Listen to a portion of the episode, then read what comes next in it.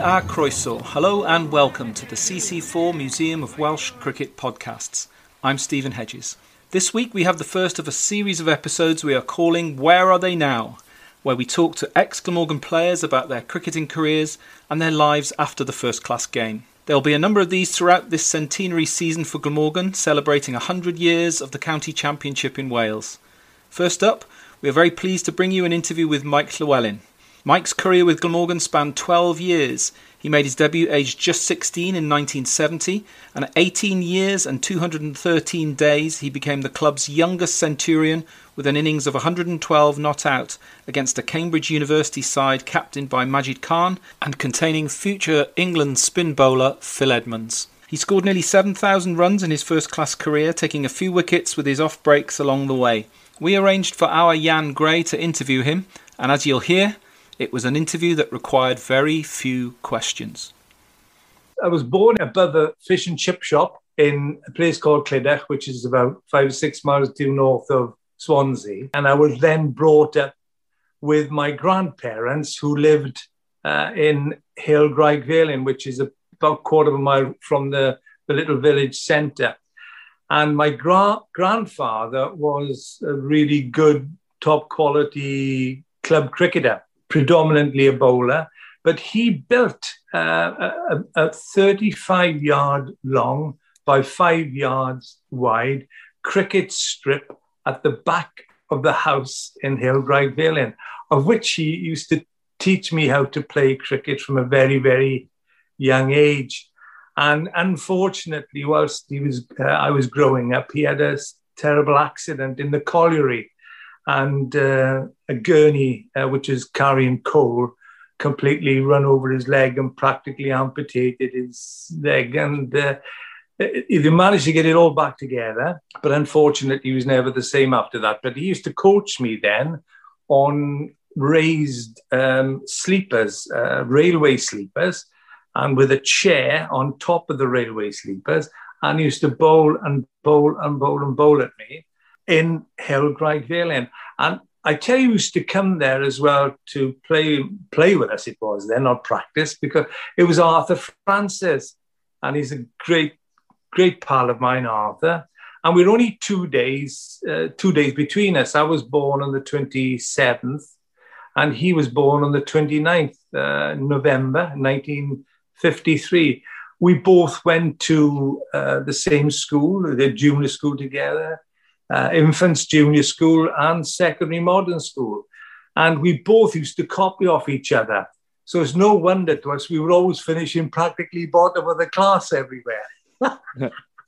Oh, dear, dear. But we only had like one thing in mind in any case, and that was to sort of play cricket and hopefully to get as good as what we possibly can and hopefully eventually turn pro. So I had a knock on the side door, and it was a gentleman by the name of Reg Cox, who was the chairman of Clitheroe Cricket Club, who asked my grandfather if he would be prepared to come and be the groundsman of Clitheroe Cricket Club, which is a beautiful little club and still going very strong today. And it had a picture postcard cottage in the ground, and that's where I was then brought up from there on in. By the way, Clydach Cricket Club, they've supplied so many first-class cricketers. I don't know if I told you this before, and there was Alan Jones and Eifion Jones. And there was Gregory Thomas, of course, Alan Lewis Jones, Arthur Francis. There's myself. And there's a gentleman by the name of Watt Jones, who actually played only a couple of times for Glamorgan. But I think if you look back in the records, in one game against Hampshire at Swansea, I think he took 9 wickets in an innings. It was quite incredible. But they seem to produce them in Clydach. I don't know why. It must be the water, I reckon. Or it could be the beer, maybe. But in any case, I then went up to Lords. So do you want me to keep going on what happened in Lords? Please, go. Hey, please tell me to shut up if you need to. But I got a few things here, and when we went up to to Lords in 1970. I mentioned to you about Len Muncer and Harvey Sharp, but what an experience that was, because the first time sort of moving away from Clydach, I moved into digs in London. I've never been away from Clydach before, so you can imagine Clydach and London, big difference.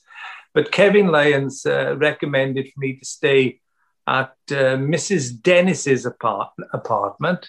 And I can always remember it is 220 Lauderdale Road, Lauderdale Mansions, Maida Vale.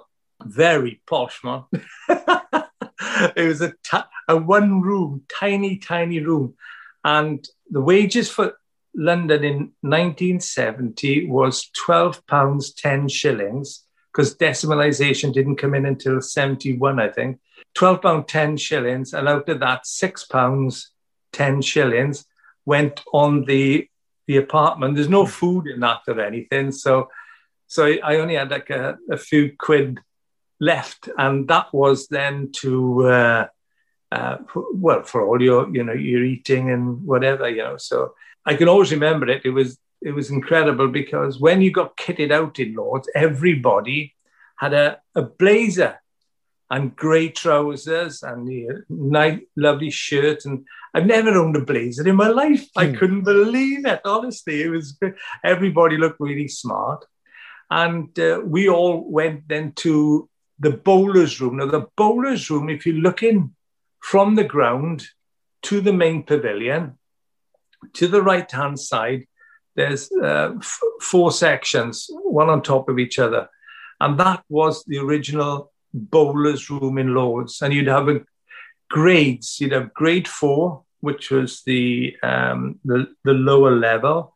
Then obviously 3, 2 and 1. And the one with the top cricketers out of all those, say, 46 or nearly 50 professionals at the time. And Len Muncer and Harvey Sharp used to organise everything there.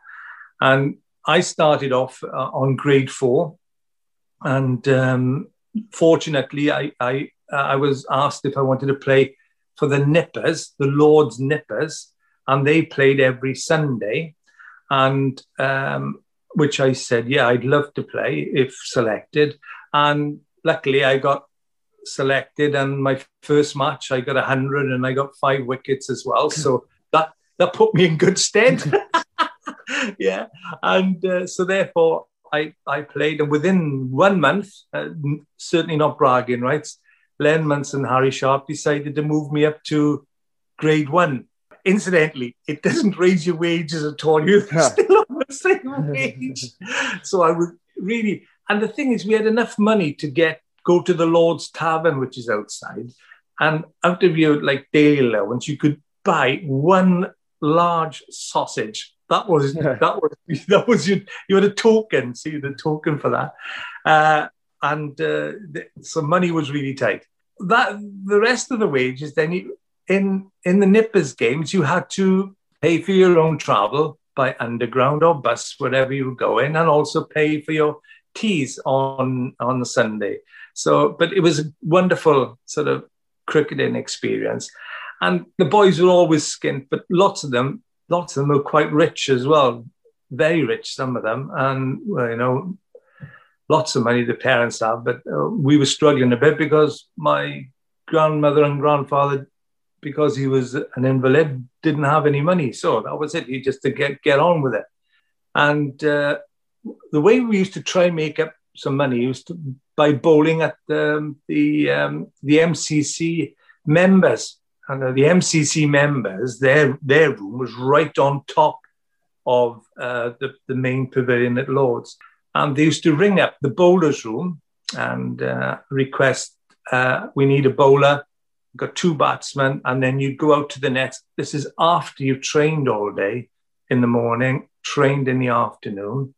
I forgot to tell you, that was before you had your duties to do in the morning, which was deliver mail around to each and every place in Lords.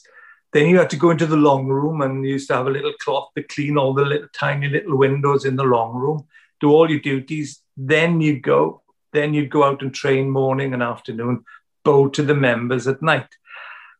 And there was this one thing that crept came into mind was these two guys that came down, and Len had stayed on this one night, and I'd gone out and I'd bowled to them for well over an hour, and I'd got two boxes of balls, so I got 12 balls, and in the end I was bowling two nets, running into one, running into the other, and the last sort of like 5 or 10 minutes they're due to finish, so they kept hitting all the balls, slogging as best they could to get. So by the time I'd gone to retrieve the balls in the nursery, I turned round and they'd gone. Right? So I thought, oh no, I'm not going to get a tip. There's no way I'm going to get a tip, you know.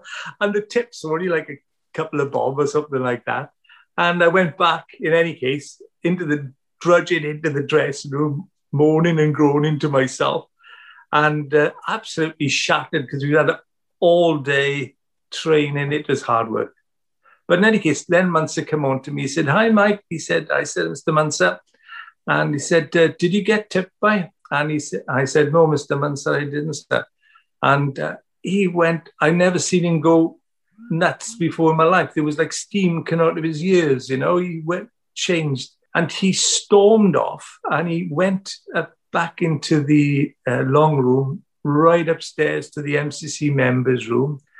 And apparently, Harvey Sharp told me later, he went absolutely ballistic with these two members. So he came back down and he got me 10 bob, which is great. And I felt that's the richest I'd felt for ages, you know, because I actually had some money. But that was a little story at Lords. So it was interesting because there was incredible, there were actors and musicians and Mick Jagger's an MCC member. All these guys used to come in. They all used to go to nets and everything else. That was Lords. And we had a very, very good side there. There's lots of, as you can imagine, lots of pros went from there then on to their various counties, you know, like Rod Nyongtong was with us, Arthur Francis was with us, John Hopkins, Gwyn Richards, Ian Botham, Keith Jennings. So there was a very good quality cricket. But there was one lady there that was absolutely wonderful. Martin Vernon, who played cricket for Middlesex and Gloucestershire. His mother was lovely, and Martin used to play for the Nippers on Sunday, and she offered first time to wash all my kit, which is great. This is early doors, so all I did every Sunday is to all my kit that was absolutely given to Mrs. Vernon, and then Martin would bring them back all neatly done and pressed and everything else, which is great. So you went from the decorum and the nice dressing of Lords, but I hear that on your debut for Glamorgan, there was a problem with the clothes you had to wear.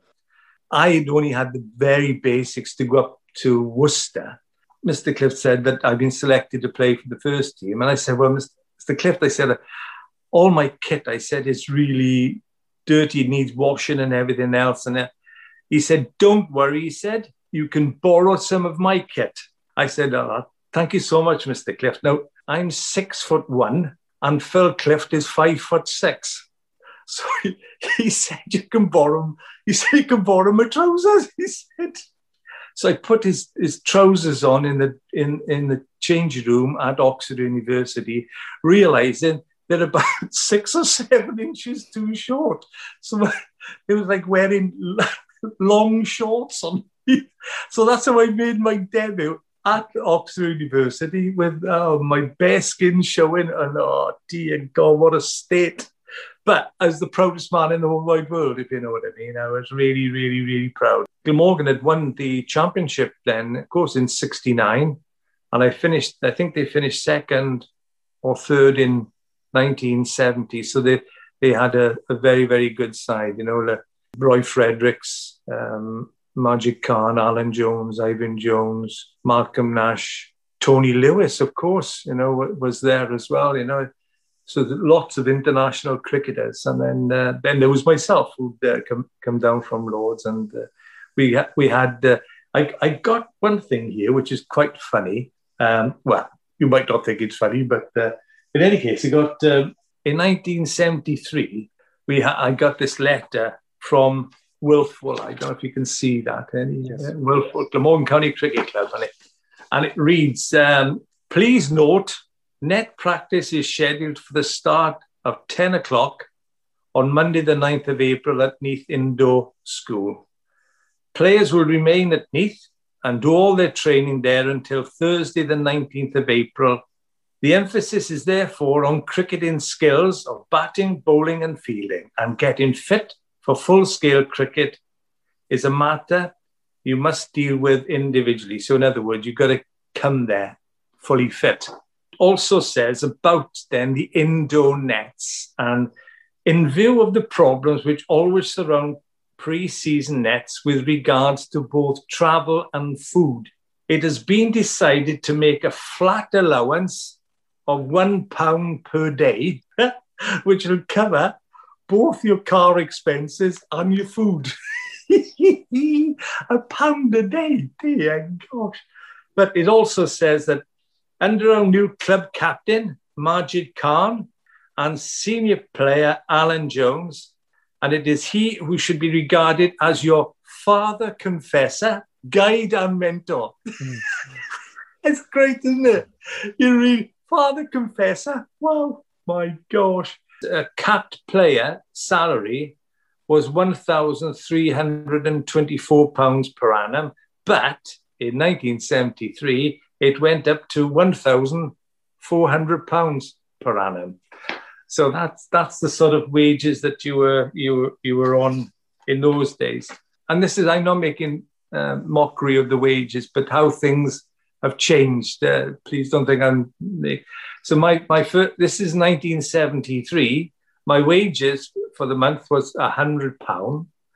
And then I had tax-free allowance of £49.95. I had taxable pay to date, £50.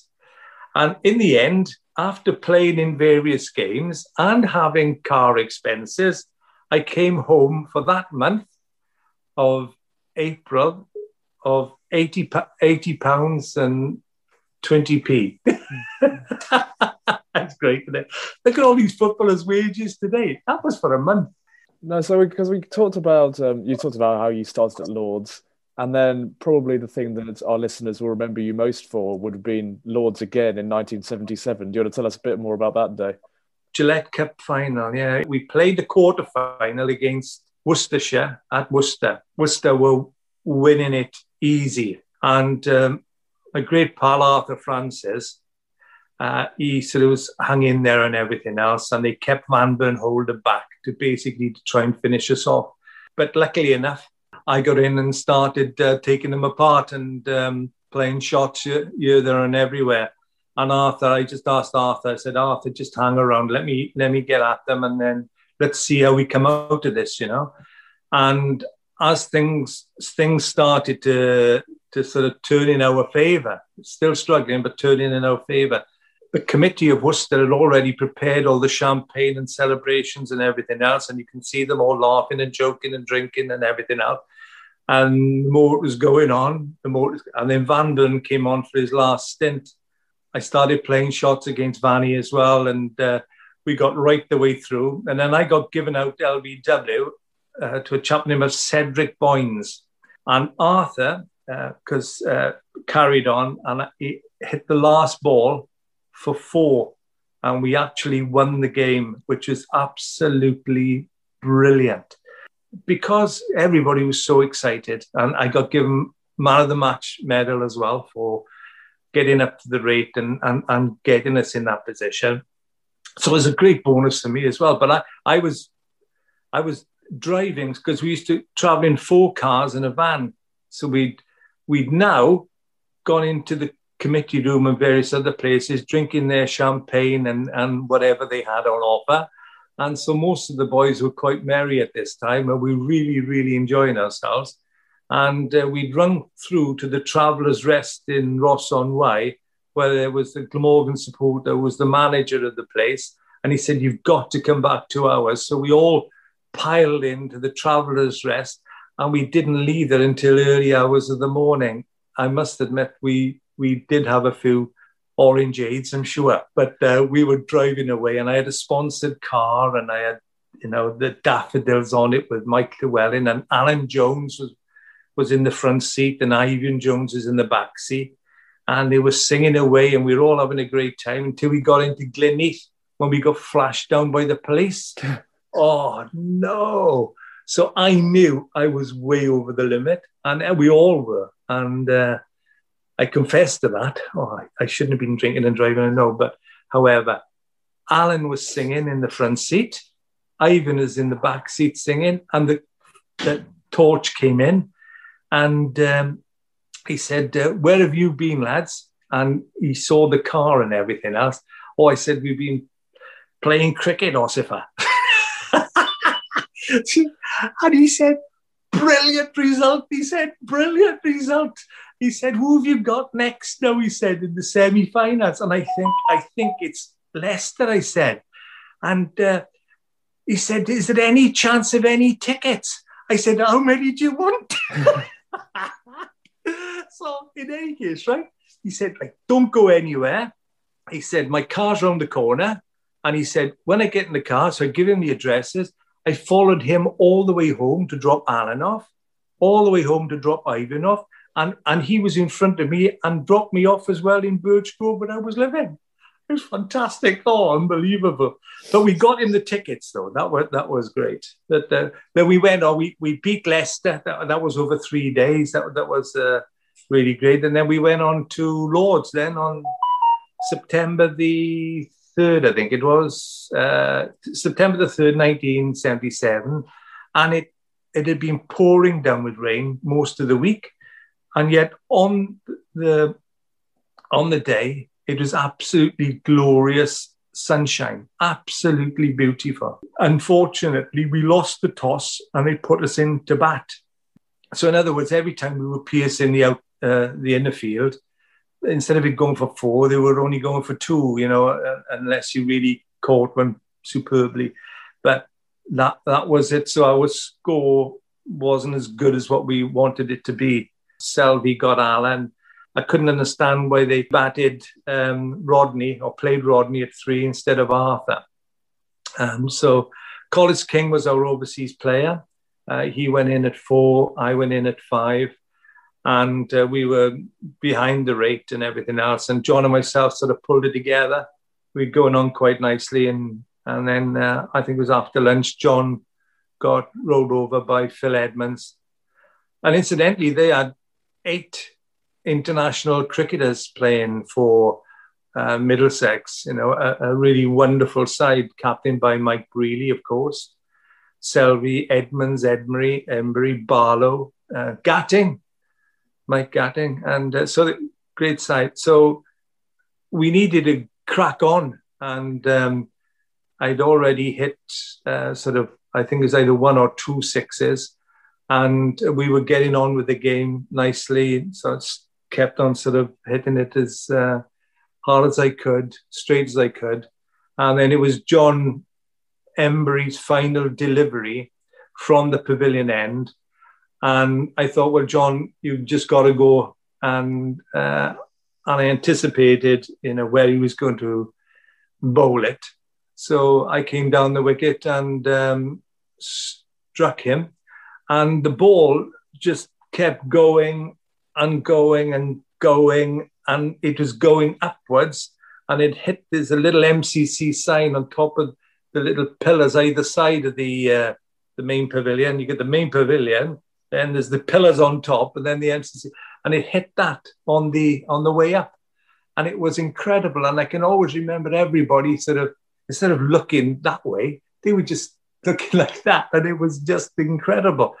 And it wasn't, you know, it wasn't a big. I still got the bat and the ball. Oh gosh, the ball was retrieved by the fire brigade. And it had rolled from that MCC sign just down into the gutters. And they presented me with the ball later. I still got the bat, but it was only about 2.5, 2.6 ounces in weight. So these days they have these very, very large bats, and they're not pressed really hard, you know. So there's a lot of bat there. But that was the So they regard as the biggest six ever seen at Lords, which is really great. And then when I eventually got out, because there was very few overs left, I got caught deep long on off Norman Featherstone, and Mike Gatting caught me way right on the boundary as it was going over. But when we started, the Middlesex started their innings, the first ball of that innings, Mike Brearley got caught behind off Malcolm Nash, and the whole place just erupted, absolutely went ballistic, you know. And we went on and we dropped a couple of vital catches. Collis King dropped Radley on, he'd only had a few, straight in and straight out. And we've all done it before. And Eifion dropped him behind as well. Difficult chance, low down. But it's always if, and we could have done this and we could have done that. Catches win matches. If we'd have caught our catches, we would have won that match. But unfortunately, we didn't, which is a great shame. But in saying that, after the game, Mike Brearley said didn't even know who had actually won the game, because the response from the Welsh public was absolutely phenomenal. And they were all below for hours afterwards, just chanting away and singing Welsh songs and having a wonderful time, you know. So it was a great, great day. Yeah. You played until, am I right in thinking 1982 was your last season? Yeah, that's it. As the years were going on, I'd struggled with injuries. I had 4 knee operations. I broke my jaw. I broke 3 fingers, but it was the knees that got me in the end.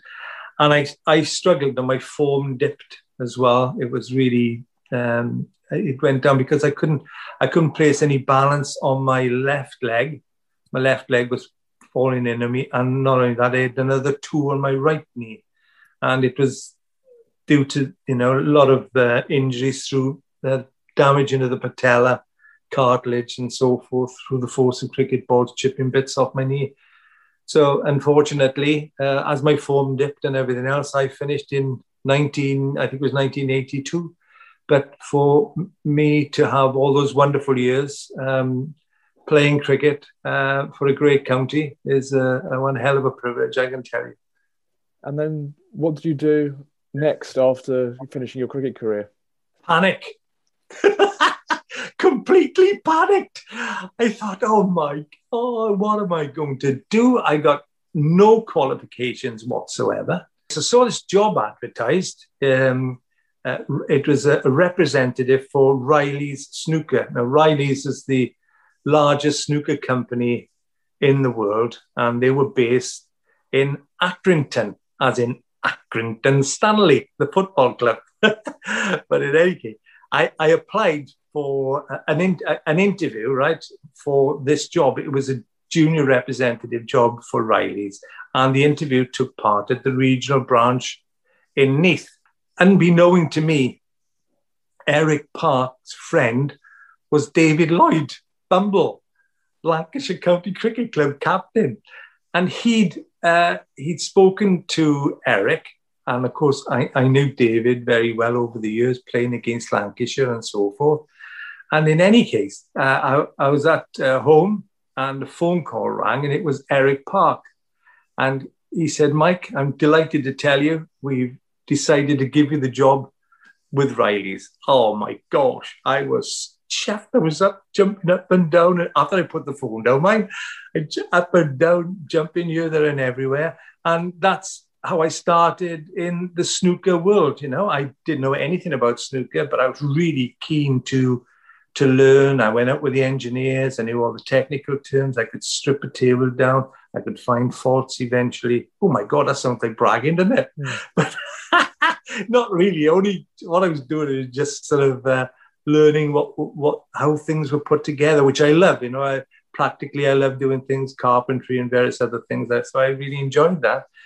Luckily, I went on to become regional sales manager, then national sales manager of Riley's, you know, and it was just incredible how my development. But it's only by processing everything, relating everything to the way cricket is and sport in general.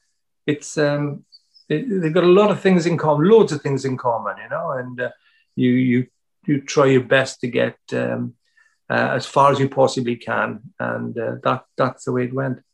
And then eventually, then I started my own company, which was a company by the name of called Absolute Snooker.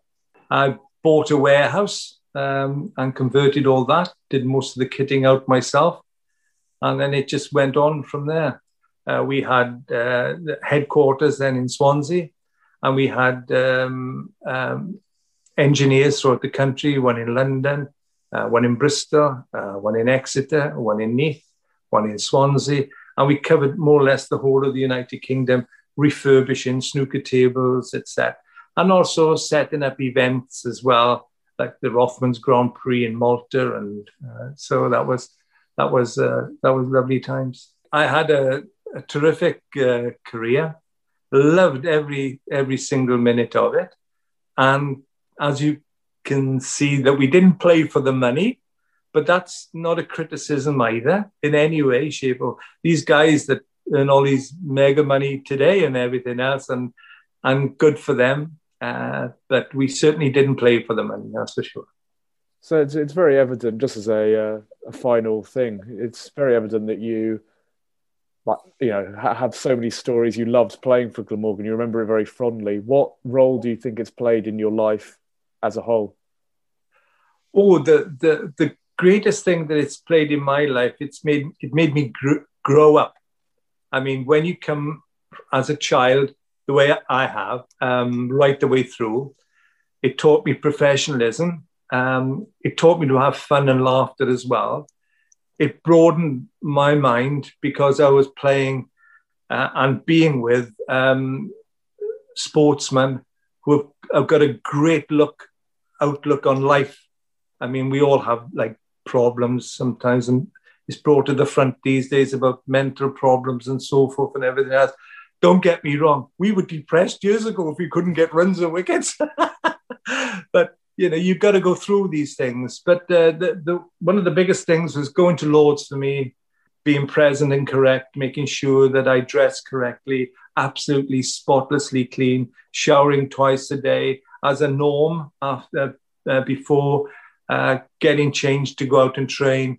After you've trained, coming back, shower, shave, make sure you're absolutely immaculate, your clothes are immaculate, your shoes are immaculate, everything had to be right. And I've carried that forward, and my wife tells me she's never seen anybody that's so tidy in all her life, you know, and I've got to have it absolutely bang on.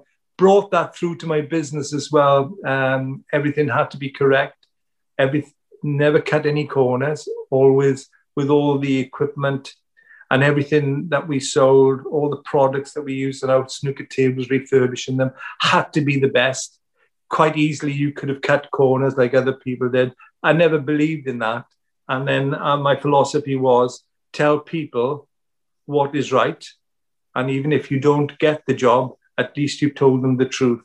And that's the way I've gone throughout my life. And cricket has done that for me. And it is a big, big learning curve. Well, thank you very much, Mike. You've been incredibly generous with your time. No, thank you very much for coming on the podcast. It's an absolute pleasure, Jan, and it's really nice to meet you. But as I said, we'll get together now at a players' reunion, and we'll have a good old natter then. Sounds perfect. Thanks. You take care. Lovely to speak to you. Many thanks to Jan for allowing Mike to talk to us so freely. If we used a chuckleometer, I think it would have broken by the end of that chat. Next week, our guest will be lifelong Glamorgan supporter and cricket writer David Battersby. His book, In the Shadow of Packer, outlining the story of England's winter tour to Pakistan and New Zealand in 1977-78, was published in 2016. He'll be talking to us about his limited edition pamphlets and his lifelong passion for Glamorgan County Cricket Club. So do join us then. for some more great stories about the great game of cricket in the great country of Wales. Hwyl fawr, bye for now.